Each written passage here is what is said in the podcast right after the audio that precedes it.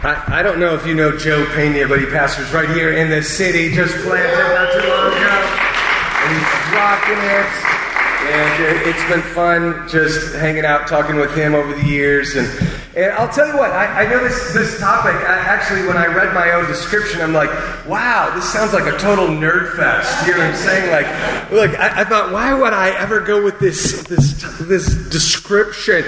You know, and I, anyway, so uh, here's, here's the deal. This is what I want to do, is I want to I wanna just kind of hear... Um, what are some of the things? I, I, I want to get to know you, and I know it's kind of awkward in the big room because how am I going to do that? But uh, uh, okay, let, let, me just start by asking. Uh, uh we're going to do a little survey here, and you guys can raise your hands. Okay, how many have never heard me before? Just just raise your hands. Okay.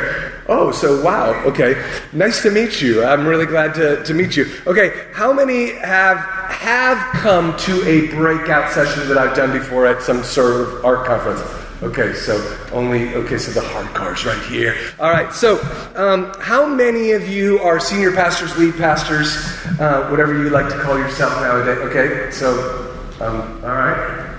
And how many of you, okay, uh, so here, let me, let me just, uh, this is this is going to sound a little awkward, but I want you guys to shout out some of the things you're interested in hearing about today, or just raise your hand and say, "Hey, you know." And, and I can't promise that I'll be able to answer everything that you guys raise your hands for, but if I can address it in my session here today as we as we kind of maneuver on this journey together. Um, I'll try to do that, and then maybe we'll do a little extra Q and A just have a little extra fun. And sometimes the Q and A is really the best part because it's not it's not even what's taught; it's what you catch, and it's all the you're, you maybe you're going to hear some things about our story that you're going to be able to relate to, and you're going to be able to say, "Oh my gosh, that is so like us," or "That is absolutely not like us." And how in the world does that work? Uh, but just what are some of those maybe questions or those those pressure points that you're you're dealing with today, just raise your hand real quick, and I'll, I'll call on you. And any any questions that you would love just to hear answered, and, and if we don't have a whole lot, that's fine. Just shout it out. Just thinking about budget as you're thinking about different areas, from lighting to uh, audio and your monitors, things like that, to screens, as you're picking and choosing where you would, yep. if you needed to, at the last second before your launch, you go, how yeah. that right over here. Yes, okay, so before launch, how would you prioritize the budget, biggest bang for the buck without killing yourself? And, and that will be a never ending tension for the staff. And uh, that's a great question. Perfect. Get in the back there. Uh, so we're set up here now, and we have about an hour set up in the theater. Uh, so what are some of the best ways that we can keep it simple? Yep. And set it up, but also make it excellent? Okay, so portable church, how do you be professional in a portable environment in a limited window of time? And that, it, I, I like to think of that as like a game. Like, how can we be the best in the most imperfect environment? And oh man, uh, I can't say that we, we totally cracked that code, but boy, do I have some horror stories. So, okay, great question. Anybody else? Anything else that you want to hear about?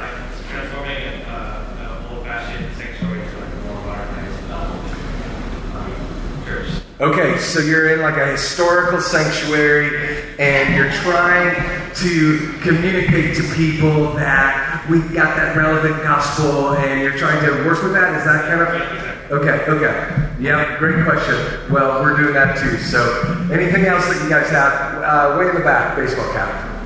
Making your space and what you do, like lighting wise, appropriate for the of people you have? Yep. Lighting, okay, appropriate for the amount of people, not too much, not uh, to the point where everybody's uh, passing out and having seizures from your strobe lights, and yet not just one light bulb like a, you bought at IKEA right behind the worship leader. Okay, yeah. Video challenges in a church that was designed with a lot of natural light. I mean, actually made it Yes. Okay. So video in a in a highlight auditorium. Okay. So what we're going to do is we're going to, okay, so hold on to a lot of these questions. What I'll try to do is end on time. And of course, I have my exec pastor, Pastor Nate Puccini. Stand up for a second, okay? Uh, this is Nate Puccini, and I'll tell you what, this dude has saved my life, changed our church. Uh, just a brilliant businessman. Actually, he was a trustee in our church. And he, uh, by the time he was like 32, he had like 16 cell phone stores and 200 employees. And I asked him if he would quit and just join the church and be poor with me. And he said yes. Can you believe it? You gotta ask people to do that because some of them actually believe you. It's incredible. Anyway, so Nate, I need you just to uh, keep me on target because I can kind of end. Um, in multiple ways and then do a little q&a and we can kind of hit some of these things because all these technical questions you know what, what's funny is is they're technical questions but they matter how many of you know technical things they matter? They affect they affect our because eh, we're not just doing church. We're trying to give people a meditation. We're trying to help an encounter with the Holy Spirit. And so, of course, we're trying to control that environment. And one of, one of the ways that we do that is we control it with the lights. We control it with the volume. We control it. With, we try to have things that are psychologically comforting when people come into our foyers, when people are parking, all those types of things. All of those little skills they matter in creating comfort in order to get people to come to church. We actually had a guy. Um, he drove through. Well, we were uh, we were meeting at a, at a portable uh, at a high school, and this guy he drove through the parking lot and left nine times because he had never really been to church in a long time and he was he wanted to go to church and he, he kept trying to hype himself up to go to this church and every single time he'd get into the parking lot he's like don't go don't go don't go leave just go have breakfast and he would pull out of the parking lot and he did that nine times before he finally psyched himself up to actually go into the church think about like the, the devil was just messing with him, saying, You're not going to like this. It's going to be all weirdos. They're going to hate you. There's so many things that, that, that the devil is, is lying to people. And so sometimes those tiny little obstructions uh, that we can remove, those barriers that we can remove, are, are the biggest difference maker before people can experience God. And, and a lot of times those things can be technology. I, have never been, technology is just a tool. It's neither good nor bad. You can use it for, you can get too caught up in it or not caught up in it enough. You can, you know, it's like it's like a butter knife. You can use it to make peanut butter sandwiches for the neighbor kids, or you can kill your neighbor kids with it. You know what I'm saying? It's just a tool. And you can either use it well or use it poorly. And so when we talk about these types of things, uh, just we have to be able to put it all into context. And just uh, speaking of context, I want to give you a little backstory because um, I know that many of you guys maybe have never heard me before, but I, I, I pastor a church called Substance. It was actually our church plant number 15. And so uh, we kind of go way back before they had any standards. I snuck right in right before they decided to really look for real leaders, and, and then all of a sudden, I, uh, I, which I got in, it was perfect timing, and I, I, so about 13 years ago, Substance was actually not my first senior pastorate. Um, believe it or not, I, I pastored a church for the better half of 10 years before I resigned it and planted Substance, and um, after really uh, just learning a lot about senior pastoring and, and, kind of really understanding myself what my real calling was, uh, we ended up moving three hours away uh, to the heart of the Twin Cities. And uh, if you don't really know uh, much about Minneapolis, it's, it's one of the most youthful um, metropolitan cities in the United States. Um, over really 68% of the city is under 34 of the 3.5 million.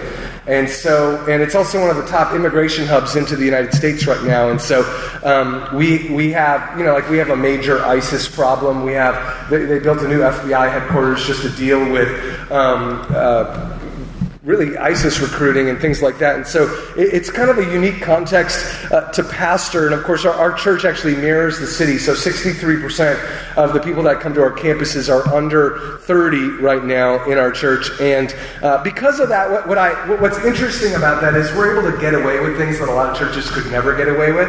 Um, I could have never led my former church the way I'm leading my current church because uh, it was just way, the age demographics were way more diverse. And, and so because we have so many young people in our church, we can do crazy things like have DJs in our foyers, and we can do all electronic dance music worship if we wanted to. It's just we have we have rap artists, we have all these we can do all these things that maybe would be pushing the envelope in other churches, but for us it, it feels natural, and so not surprisingly we get a lot of um, unchurched folks. So about forty three percent of our current attendees didn't go to any church of any kind even two years ago.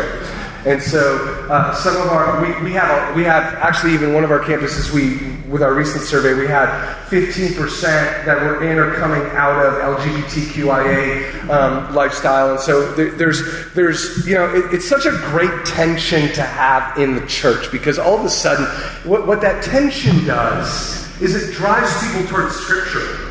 And I actually love having a good amount of tension. I actually don't want my church to get comfortable, too comfortable. I want there to be tension because it drives people to Scripture. And so, um, out of because we had so many unchurched people, they nobody had really even heard of the word tithing. I mean, um, just to give you, I, I always like to give people perspective. When when our church first broke 2,000 members, we only had 80 people giving anything.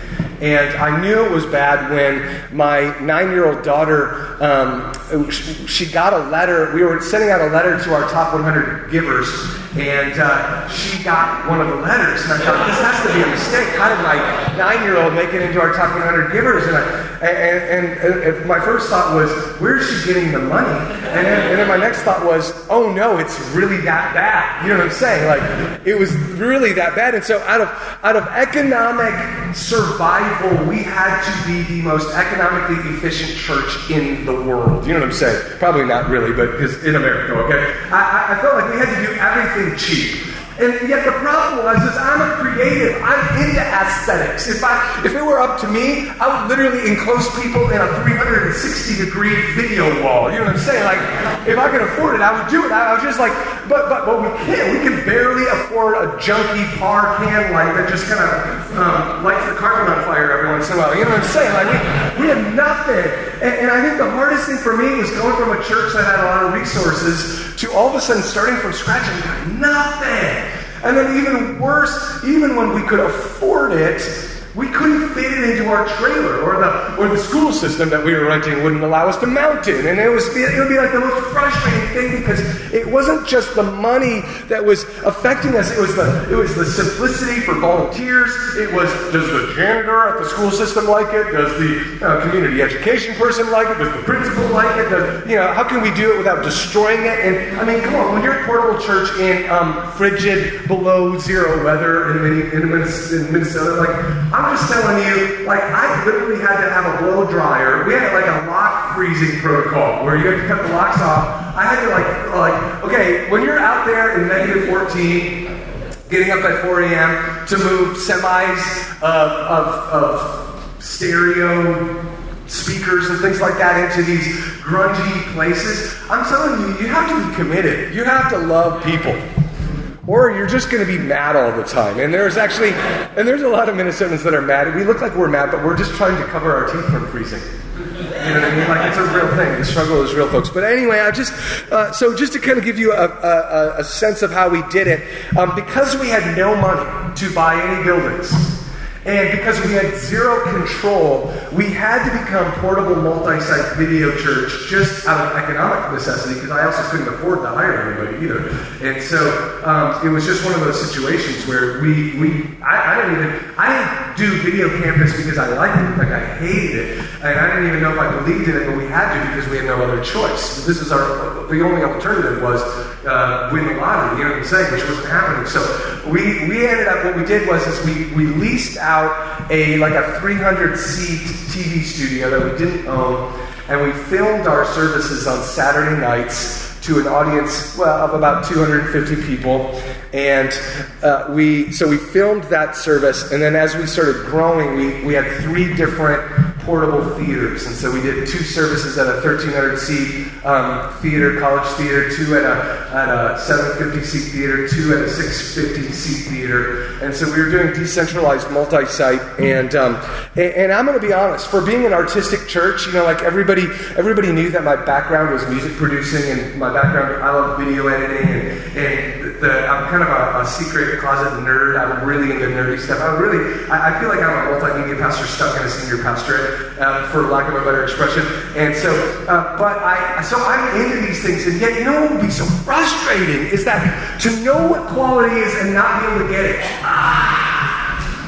And then, and then, like every single week, we wanted to get more complex, but we couldn't because in a portable environment, things break all the time. I swear, there was a volunteer just back there breaking everything. You know what I'm saying? Like, like we, like we were. My hopes were that the microphone might work. You know what I'm saying? And so the idea of doing like cool projectors and motion yoke lights. I mean, like that was like, oh my gosh forget it. You know what I'm saying? It just felt like that, that there's no way that's going to happen. And of course, um, thankfully, I want to encourage you guys. Listen, God is faithful. At the proper time, you will reap a harvest. And I, I believe that, that that harvest will also eventually figure out how to contribute money, and that finances will also eventually give way to, to you, uh, for your ministry to be able to add assets, to be able to add lights, to be able to add uh, projectors, to be able to add all these things. And, and, and, and it's taken me, it's, take, it's taken our church, you know, 13 years, 593 Sundays of portability. Who's counting? But you know what I mean? It took, it took us a while to get to close that gap, to get to the point where we could be quality in, in everything that we do. But you know what? All I say is, whatever you got, be faithful in those little things because at the end of the day, nobody left your church because, my family really requires 35 motion yoke lights, and we just need to go to the church. Nobody's ever left a church saying that, have they? No, they, they, they don't. They don't. Yeah, well, I don't want to look at the Bible verses on a on a 5K projector. I need a 12K laser or an LED wall. So we're going to go look at different churches. Nobody's ever left a church like that, right? Nobody's. They, people leave churches because they don't feel like they have any friends. They, they leave churches because they don't feel like they have ownership in a ministry. And I'm telling you, people will show up if you love them. And so the real truth is, whether you have a video wall or not doesn't matter. Whether you have all, I mean, in some ways, the real secret to this session is everything that I just talked about in the title really actually doesn't matter. Well, well, didn't you just say, Peter, that it does matter in the beginning? Yeah, it does matter. Okay, we we know it matters. We know that there's professionalism and excellence speaks the truth. But it's kind of like I've told pastors all along. The number one statistical predictor of church satisfaction is this: how many friends your current church attendees have at any given moment. If they had three or more church attend, if they, if, if they had three or more best friends in your church, they have a 98% chance of being very satisfied with your church. Come on, think about that. I think we've all been to churches where we have you ever had that one Christian friend who goes to that really, really lame church where the preaching is awful, the facilities are awful, the church governance is backwards, and everything about it is not even bearing fruit, and yet you're like, why are you going there? And they say, because I've got some good friends there.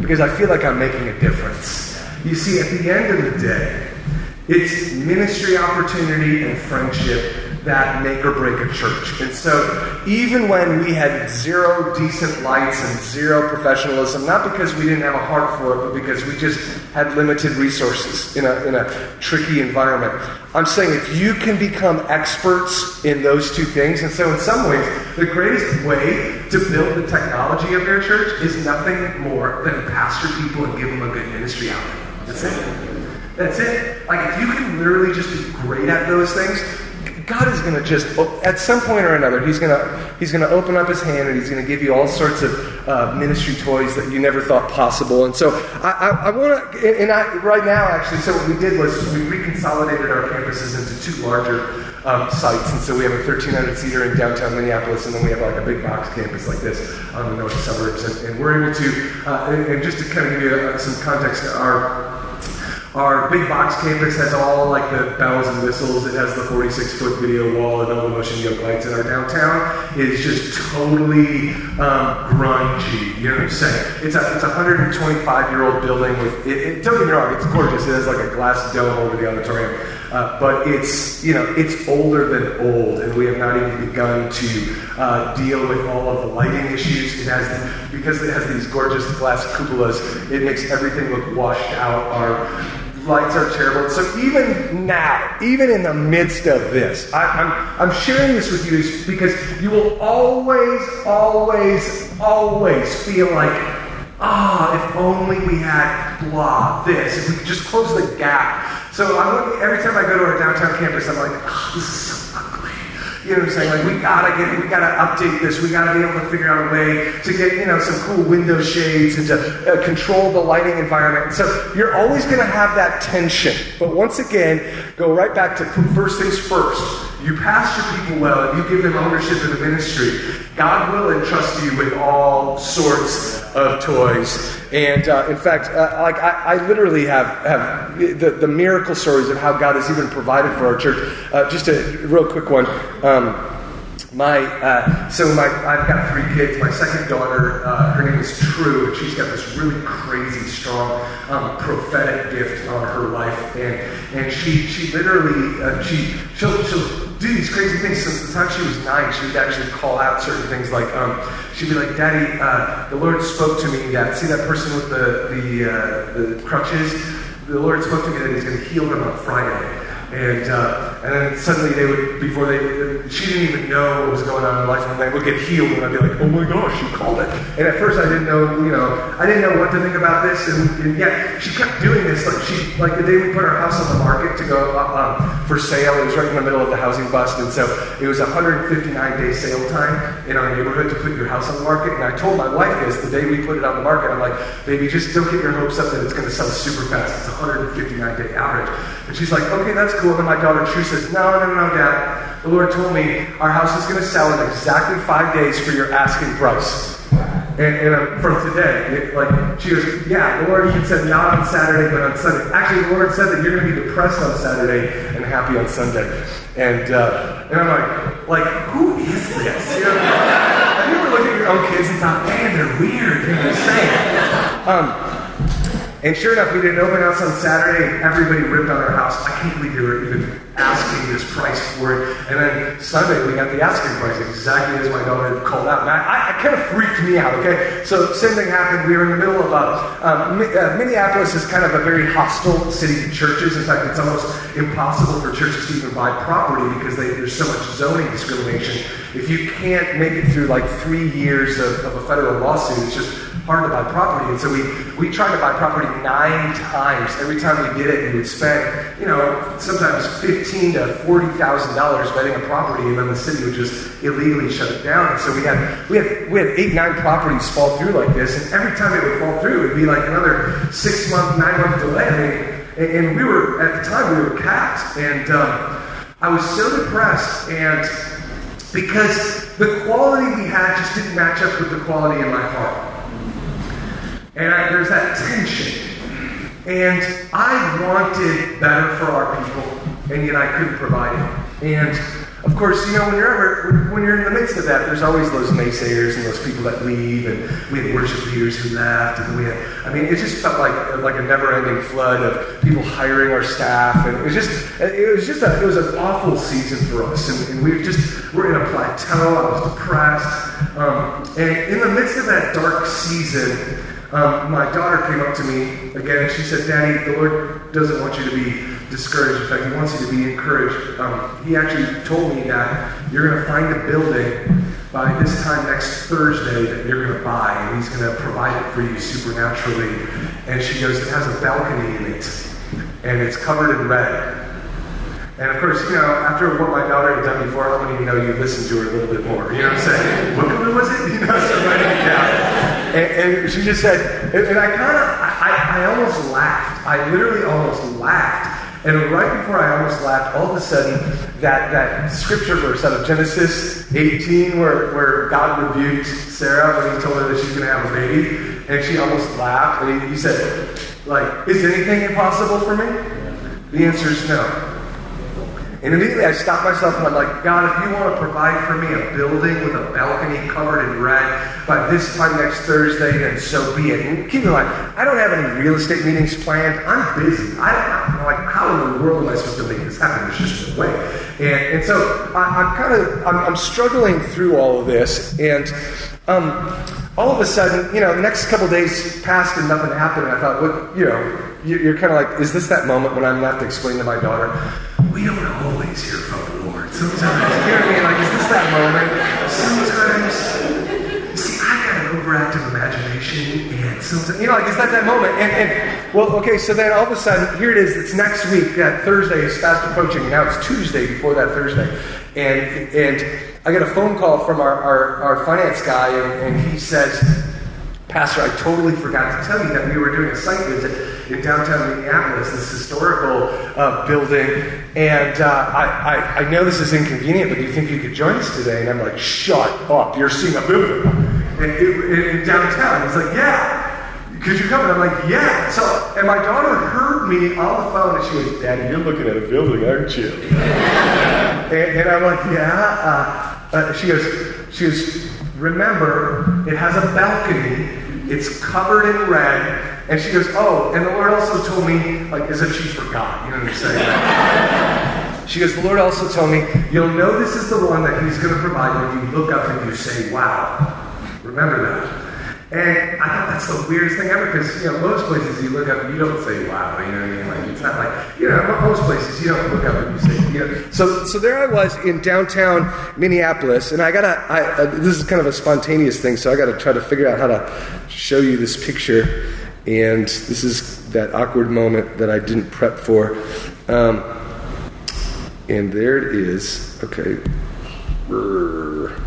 Nate Puccini, could you help me with iPads? He sold iPads, and so he should be able to figure this out. Can you just can you get the? So I'm in I'm in downtown, just that top room. Yeah, it's giving me grief for some reason. Anyway, so I'm in downtown, and I'm looking at this historic, this building called Historic Wesley, 125 year old. What used to be one of the largest churches in the world in like 1905. It was built in by my Civil War contemporaries, and uh, and I walked into the auditorium and it has this gorgeous glass cupola dome over this, you know, huge 1,300 seater, and I look up and I said, "Wow!" The moment the word "wow" came out, my mouth, I freak out, and I'm like, "Oh my gosh!" I just said, "Wow!" I just said, "Wow!" Here, just okay. I know you can't really see this, but it's literally the most. Whoa! It's literally. Here, could you be like Vanna White for me? Okay. and just walk, walk it across the front so everybody can see it. As this gorgeous glass dome, and I, I saw it, and when I said, I, I freaked out and I started snapping all these pictures. Okay, so now you know where I'm going with this, right? The next picture. Um, so uh, I, when I, when my daughter was at school, she knew I was looking at a building, and she wanted to verify that this is the one that the Lord was going to give to us. And so she drew a very detailed picture of what it had to look like, and she was going to give it to me after school as reference point to, for me to know if I saw this the right one or if I saw the wrong one. Then then all right, wait until Thursday. And so, um, so she drew this picture and she came up to me. And when I saw the picture in her hand, I freaked out because it was almost identical to the picture I took four hours earlier. And it's this gorgeous curved balcony that they can't even, they don't even make those things anymore because you need shipbuilders to do it, old school shipbuilders.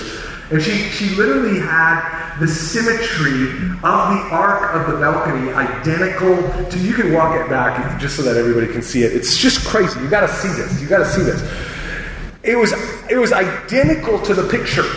And I, I kind of freaked out in that moment. I thought, Lord, is this for real? And, and sure enough, I, I called up our trustees and I'm like, we got to figure out how to do it. And we got this building that could easily cost tens of millions of dollars for only $2 million. And God, my, my point is this God can fast forward things in our lives like this. Actually convinced that the real thing that God is looking for in our lives is, is, is like we're, we're praying for money, and God's up in heaven saying, I got it. What you need, what you need is a media ministry worthy of the resources I want to entrust to you. It's a different thought, right? Like, God's up in heaven saying, Peter, I got all the crazy stuff for your worship band. What you need is to have a worship band that doesn't have all these mercenaries in it, that actually have character, that don't have big, giant egos. Nobody quits the parking lot ministry because they wouldn't let them on it. You know what I'm saying, right? Nobody quits the church because they couldn't get on the parking lot ministry. But why is worship ministry different? Why is media and art different? Because we like to get our egos all up in our arts. And I think actually the biggest hindrances to our, our resources and our assets have nothing to do with money. It has everything to do with character. Do you know what I'm saying? It's growth is not the problem, it's growability. Okay? Promotion is not the problem, promotability is the problem. Are you hearing me? It's character. Do, it, it, it, do we have the character worthy of the assets? And I know that sounds kind of weird, but uh, I actually made a commitment in my heart to stop praying for assets, to stop praying for things. Because I actually believe that, that it orients the, it orients our hearts in the wrong direction. What, what we should be is praying is, Lord, I pray that you would enable, I, I pray that I would glorify you so thoroughly that you, you couldn't help but to give me more resources to do it. You know what I'm saying? Does that make sense? And, and so I want you to change, if, if you haven't changed the way that you pray, I want you to do so because I, Nate, why don't you come on back up here with that? Um, I, I want you to, to, to change that because, uh, you know what? If I could just say this on behalf of the senior pastors in this room today, uh, my, my staff are always begging me for things, begging me for money. And, and I've implanted the church. I spend every dollar as though it's coming out of my personal paycheck. Why? Because for years and years and years it was. And there was nothing more maddening than when the sound guy would say, We can't do church without this DBX drive rack. And we just need it. It's got all the EQs and the 8 to 1 compression ratios, and I need the hypercardioid flux capacitor microphone, and just, you know, try to, he would always try, they would always try to speak that way to me because they thought I didn't know what they were talking about. And half the time I'm like, Dude, go back to the studio and learn a little bit. I knew, I knew, what, I knew more than he did. And yet, he would always say, Oh, I got to have this. And so finally, I literally fork it out of my own salary to get it. And then that guy quits the church two months later, right? And then the next sound guy's like, I don't even know why we bought this. This is the dumbest device ever. Everybody knows that blah, blah, blah, blah, blah. We don't use Aviom in ears. We use, you know, momentum in ears. And we, no, no, no, no, we don't even use ears. I don't even know what that meant. Uh, but I'm just saying, we, we just like, I, I, just don't harass your senior pastors over this kind of stuff. I, I really believe that if you really just have a great ministry, that your senior pastors will naturally want to throw more fuel on it. That's just the fact. It, for years, my, my worship director wanted us to do an album, and I'm like, we don't have a worship team worthy of an album yet. Just don't don't do it to stroke your ego. Prove to me that we have good sons and daughters of the house. None of these mercenaries. I don't want all this. Like you know, I, I just I, I I almost hate how art stuff can be in churches, and and I'm like, I want every person in our ministry to be committed to the house for at least several years. I don't even want them on any album. We're not going to do any album with people like that. We're not going to do this just to make our, our church feel like we're accomplishing big things. You know what I'm saying? No, that's a waste of money. Prove to me there's a kingdom value to this, that you're going to use this opportunity to truly grow your ministry. And so I. Uh, are we doing all right? Is this microphone? One minute. One, one. And then we'll go to Q&A. All right, sounds good. Do, do, are you hearing my heart here, though? Okay. I, I, I actually think if we could just focus on the fundamentals, pastor your people well, build your teams well, create ownership with them, have a character worthy of assets. God will give them to you because, and there will always, always, always, always, always, always be something you don't have that you wish you had. And you know, what's funny is, the moment God gave us the 46 foot video wall that's, you know, 13 feet high, you know, the, the truth is, all I can think about is, man, what if it was 21 feet high? You know what I'm saying? There's just another level, and you, you just don't, I, I say, don't ever allow technology to be the thing. And, and the more it's not, then all of a sudden you know how to use technology in the appropriate way as a tool to enhance. It, it's really, I, I, want to buy an extra light because I want that extra light in to have something to do in his free time. Do you hear me? The whole, the whole orientation is different. I, I, want more complex lighting systems because I want to create an entire team of, of VJs who can just VJ on the video wall while our DJs lead worship in our church. You know what I'm saying? The only reason why we have DJs is because I want them to have an opportunity to lead as well in church. I just don't want it to be this guitar centric thing. And so I'm trying to create ministry opportunities. But what comes first? People. People come first. Technology, we're buying a great DJ controller only because we have so many DJs getting saved in our church, and we want to we want them playing, we want them spinning on the best. You know what I'm saying? So we're getting so, but that's why that's the motivation behind why we buy the technology, not because you know all churches must have great turntables. You know what I'm saying? Like that, nobody in their right mind would ever say that, but you know what? We're equipping the saints for the work of the ministry. Yeah, yeah. And when you have that orientation, God will just keep giving you more cool stuff. Does that make sense?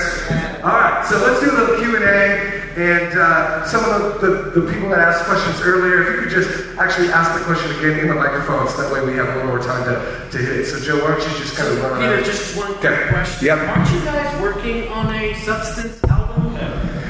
Yes, yes, we are. We, we are actually, so we keep getting all these uh, electronic dance music DJs and rappers say in our church like turntablists, okay, not like disc jockeys. Hey there, the weather is blah blah. Okay, but I'm talking like real artists, turntablists that can do crazy stuff. And so what we decided to do is do like kind of an, an electronic, like a progressive house oriented, dance music oriented worship album, Substance IO, October 5th everywhere. No, yeah, so we are doing a great, we're doing an album, and we're actually, the, the ultimate goal is to do a pure, um, all DJ led EDM worship experience. So uh, we're, we're really trying to blaze some trails there, but that album will be coming later. Uh, but Substance IO is, it's that, it has a lot of rap and dance in it, and it's just, it's going to be on the box, so we're really pumped about it. So yeah. That's awesome. Wasn't that amazing, guys? A lot of the things that he said are in his books. Promotability is very important, and we all, I mean, I'm a church planner, I'm about to go three years in, we all want this stuff, but it's, it's, it's, it goes way deeper than that. All right, so if you ask a question, I'm, I'm going to pass the mic to you, and then I want you to go ahead and clearly answer the question. They're going to be uh, sharing the audio for people that couldn't be here or people that want to re-listen to the ARC session. So here, here you go.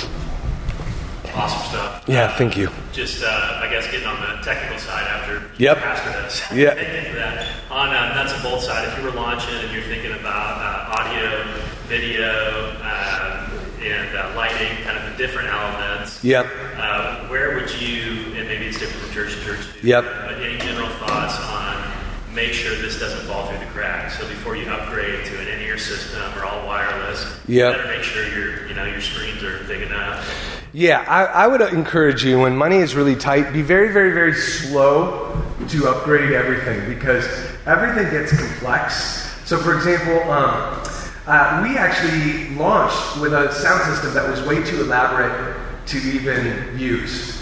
And none of our people could ever set it up right because we had like passive monitors with Speakon cables and people would plug, you know, quarter inch guitar cables into it and then they crackle and it was like, you know, there was nothing more humiliating for me as a sound engineer to have to actually downgrade to JBL Eons when we had this great system. But it was too, our system was too sophisticated for volunteers on a, on a weekly basis. And then there was this whole issue of, of, of portability that just made everything maddeningly unsophisticated for us. And so, um, the, the, one of the things that I always did is every portable uh, place we ever were in said no to us three times before they said yes. And so I always encourage planters just to be persistent, but they also will say no multiple times um, about mounting your own equipment in, in their facility. What I wish I would have done was I wish I would have just gone to whoever we were renting from at the time and said, hey, could we buy a sound system? We'll give it to you if we can just permanently mount it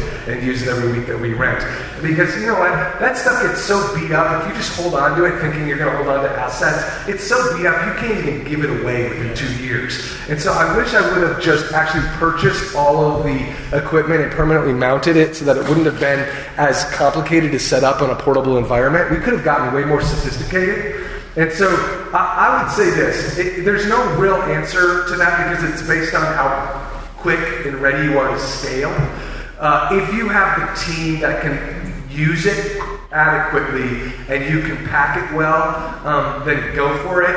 I would never, you know, don't don't try to launch like Hillsong with a full LED wall. And obviously, if you're loaded with cash then you can burn, then go for it. But I'm just saying, uh, most most of us need to start small and just be faithful in little things, and then just add as you have leaders. And just add lights as you have leaders to, to kind of babysit all of it because everything you own owns you. And so if you're not being mindful of that, you just don't want to get assets. Uh, don't dream of a bigger building because let me tell you, you're going to have to hire a whole lot of staff for that too. So just be aware. There's always, nothing gets simpler. Nobody, when you buy things, everything gets more complex. It's just a fact. And so uh, don't lust after it until you really have the leadership infrastructure to maintain it. Does that make sense? So, All right, um, just uh, if you have a question, we have the mic going around in the back. Okay, mic is back there. hand, And uh, a mic will be handed to you. next question, anybody? All right, right there. So I'm the production director for my church. Okay. And so right now what you were saying is uh, don't get anything unless you have the leadership to carry Yep. it. But right now I do lights and the screen and the camera and I have my guys for it. Yep. But my question is, how do you cast vision to them? Because right now it's, oh, it's just church. Oh, it's just church. Oh, it's just church. I don't have to be excellent, and I don't have to try hard. I don't have to. Yep. Because we are mobile also. Yep. And so they only, they're only seeing it as like, oh, well, if I get the lyrics wrong at the wrong time, it's not a big deal. Oh. But in my, like, the way I'm seeing it, it's like, guys, this is important stuff. And they're volunteers, so it's like, I'm not paying you. Right. You know, so how do you cast vision? How do you. Well, let me encourage you with this. If you were paying them, they would probably do it worse. and I, I don't say that to be cynical, but uh, money actually doesn't motivate people more in creative deadline-oriented jobs. And so don't don't ask your pastor for that eighty dollars stipend to whoever, because generally they'll whine just as much as they did before you paid them, and we've seen that across the board. In fact, we actually almost intentionally in our creative arts ministries uh, try to be slow to hire people until we can hire them full time. Like we have like 90% of all of our worship people are, are non-paid, and we do that tediously because it also undercuts that weird mercenary, that incestuous thing where everybody, if you don't value me, I'm going to the church down the road and taking all my friends. And uh, I just, I won't, we won't even buy into that. We just, we won't even go there. Um, so uh, the. It, how do you motivate them? Ultimately, you are the. we all notice things when they fail, right? We all notice when the lyrics don't work, and uh, you know, like there's spelling errors on the you know lyric transparency. I think at, at some point, uh, setting the culture of your team and making it a matter of pride and dignity, and having the guts to uninvite volunteers is probably the hardest thing for any leader. But I, I believe that pruning, strategic pruning, is important. If you're not uninviting somebody from your ministry on a regular basis, you, you have a ministry that has zero standards and zero culture.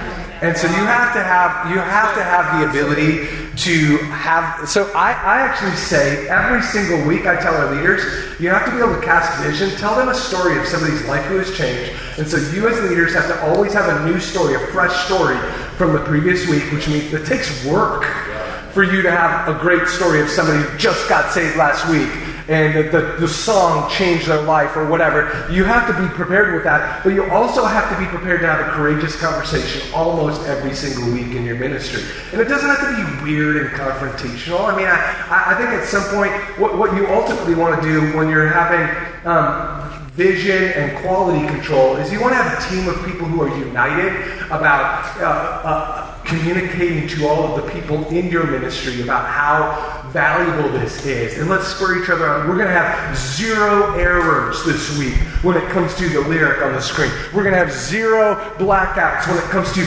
microphones because we didn't change all batteries and we thought, oh, maybe we can get away with it for one more service. You know what I'm saying? We're not going to have zero, like people holding up that banner and saying, listen, People matter, and because they matter, we want to do things with excellence. That, that doesn't mean we demand perfection out of everybody, but we do demand that they give their 100%. And so, just casting that vision and ultimately having a group of people to cast it for you so that you're not the disciplinarian. Um, a lot of times, when you're the leader, it's hard to be the disciplinarian. So, you almost have to have that assistant principal who will do that for you, and then you can play bad cop, good cop. You know what I'm saying? Until that culture is so clear that the culture holds itself accountable.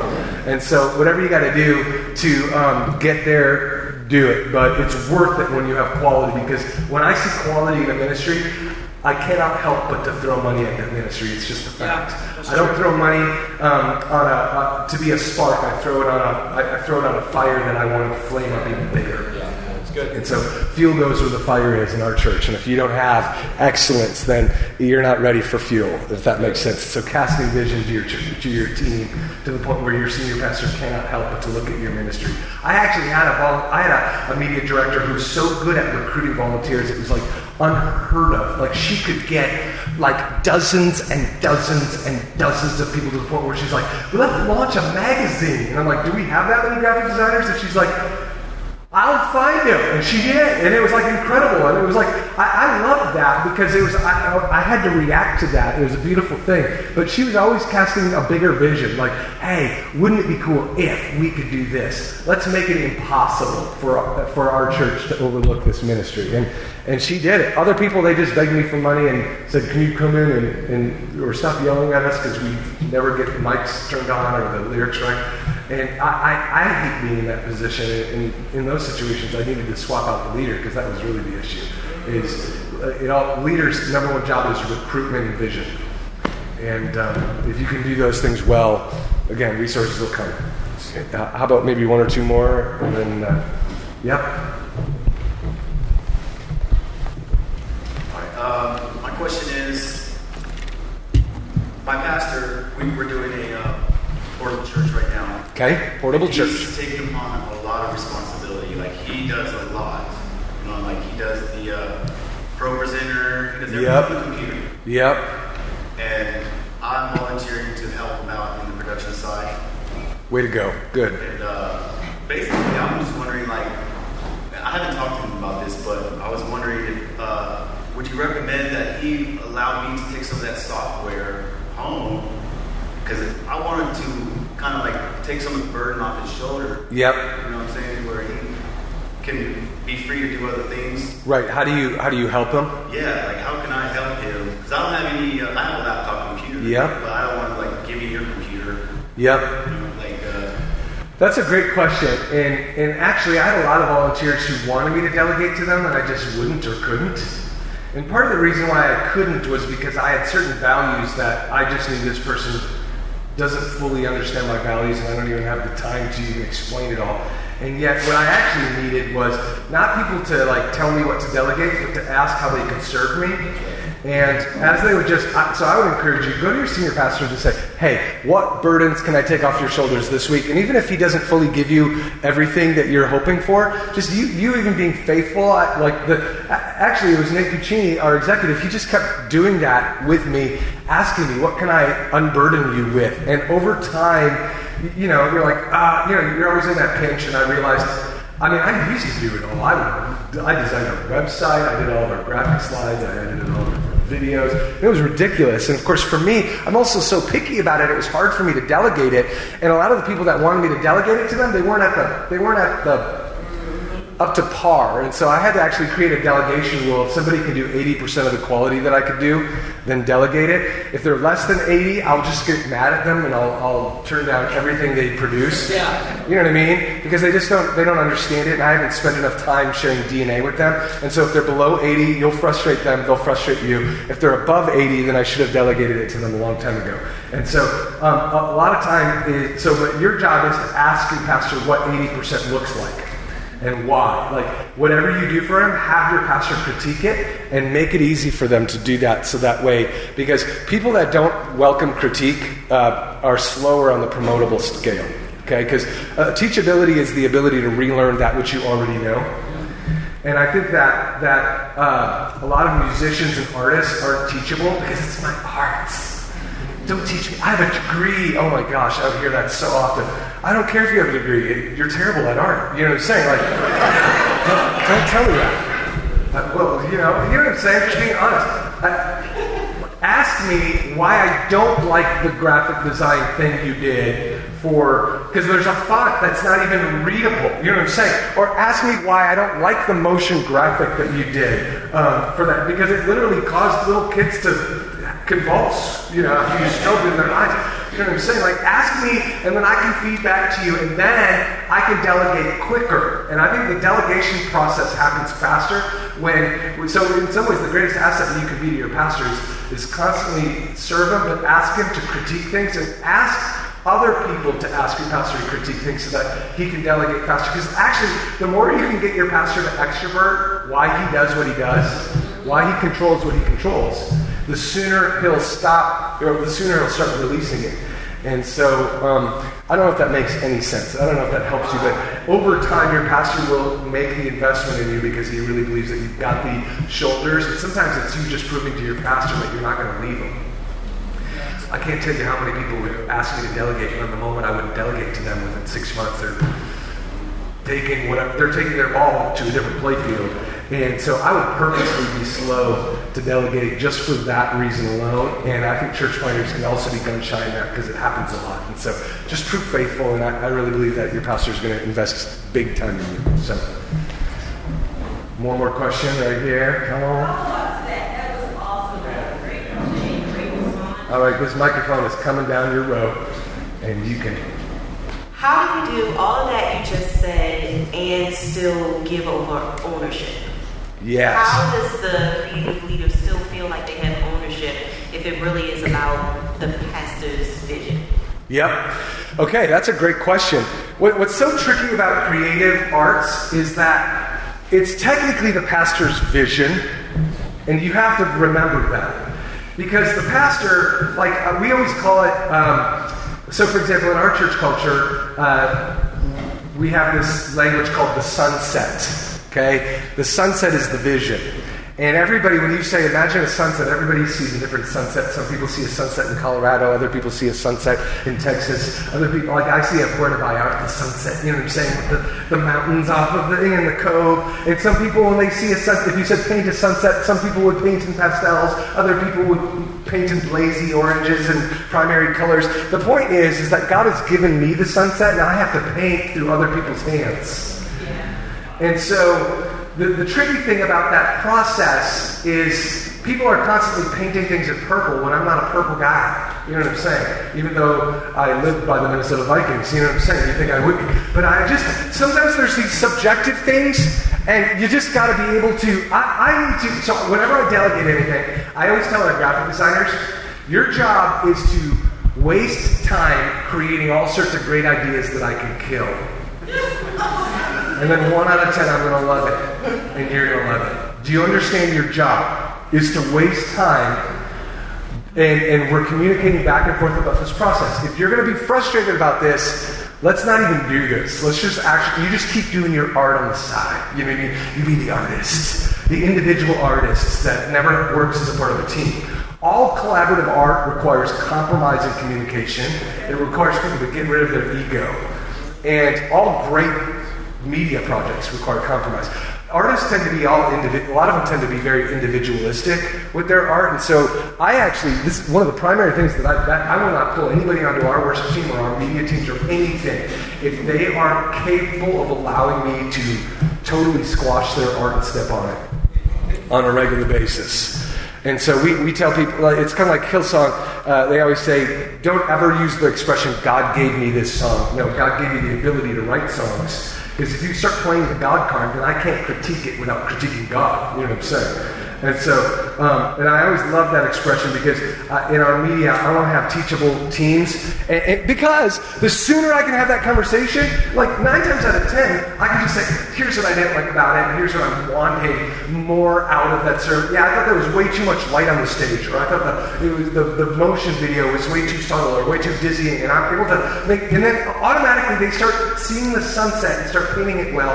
We have that spirit of unity. Let me tell you, unity around a bad idea will bear 10 times more fruit than disunity with brilliant ideas within a church. And unfortunately, there's a whole lot of churches with a bunch of independent contractors, and we just get rid of that. Get rid of that because we our goal is to do something great together, beautiful that will cause the Lord to be glorified.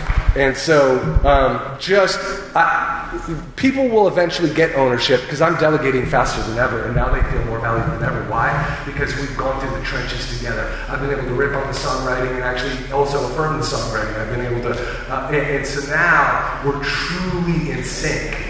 And I'm delegating faster than I've ever delegated. And it's not because I was bad at delegating, it's because I have better followers who understand how, or asking better questions about the sunset. What's the sunset? What's the sunset? What's the sunset, Pastor? Does that make sense? All right. All right. Joe Pena. So we have um, time just for one more question. All right, one Does more. anyone have a question? All right. So, all right, here you go. Question. So what do you do? Let's just say you, you have, well, we have an old system, so we want to upgrade, but we don't have the budget for it. So what, what would you do for lighting, for sound, for video to really just actually build something that's it's going to give you the quality, give you the sound, give you the lighting that you need Yep. on a low budget? Yep. This, okay, best thing you can do is find somebody who does it better than you do with the same budget. And there's always somebody. There's like like when we first went video venue church, we decided to go investigate video venue churches, and of course, you know, first churches we went to, and we were like, "What's the cheapest we could do this for?" Well, I don't think you can do this for less than 1.3 million because you gotta. And they just and I'm like, 1.3 million? Like you gotta be kidding me! And so then I went to another church. Well, we did it. I don't think you could do it for less than 800,000, but I think you could do it for 800,000. And I'm like, 800,000? That's still like. And, and, so then I, you know, I found a church that could do it for 500,000. And then we figured out how to do all HD for like 200,000. And yeah, it was, it was a bit ghetto fab and it was a little, it wasn't necessarily easy for volunteers, but you know what? There's always a cheaper way to do it. So my, my, my, the simplest way to answer that uh, without getting super tedious and technical is, um, what are your dreams? Who's living out your dreams? And what are you doing to earn the right to be around that person? And so there's somebody in this room who does everything better. And that's what I love about the ARC is it's some of the most brilliant no-namers in the United States Yeah. who have figured it out. Why? Because what's great about a church planning organization is everybody's entrepreneurial and experimental. And when you're around a bunch of entrepreneurs, they just always find some weird way to do it without a budget.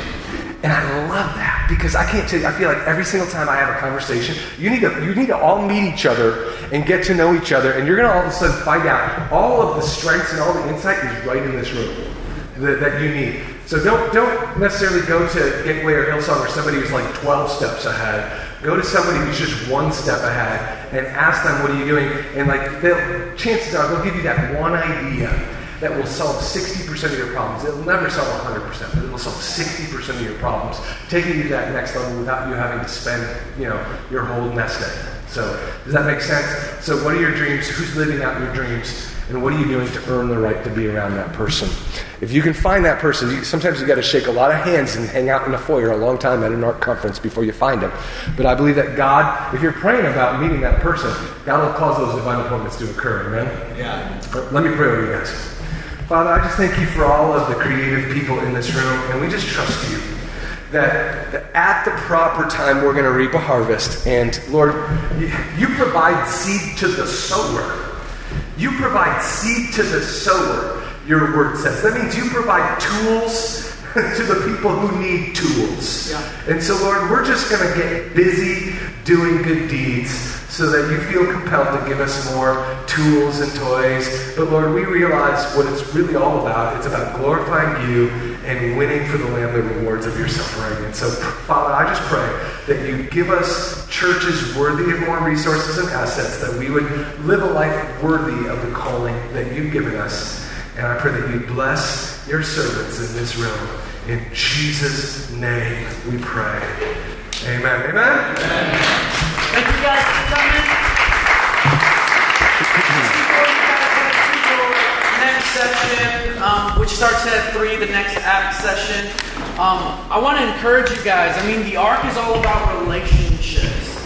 And um, just like Pastor Peter has said, there is somebody in this room that has some insight that you can use, that you can utilize, that can make a difference for you where you're at. So before you guys go, I want to encourage you, whether during the hallway, get somebody's number, get connected with somebody, and just continue to do that throughout this conference. And you'll see that that's the way you can get the most out of it. It's not going to be through the main sessions. It's not even going to be through this mind, like he didn't give us an answer, but he gave us a greater answer kind of thing. It's going to be in the relationship with the people next to you. Right. So, guys, it starts at 3 p.m. Get some phone numbers. We love you guys. We believe in what you guys are doing. Thank you very much.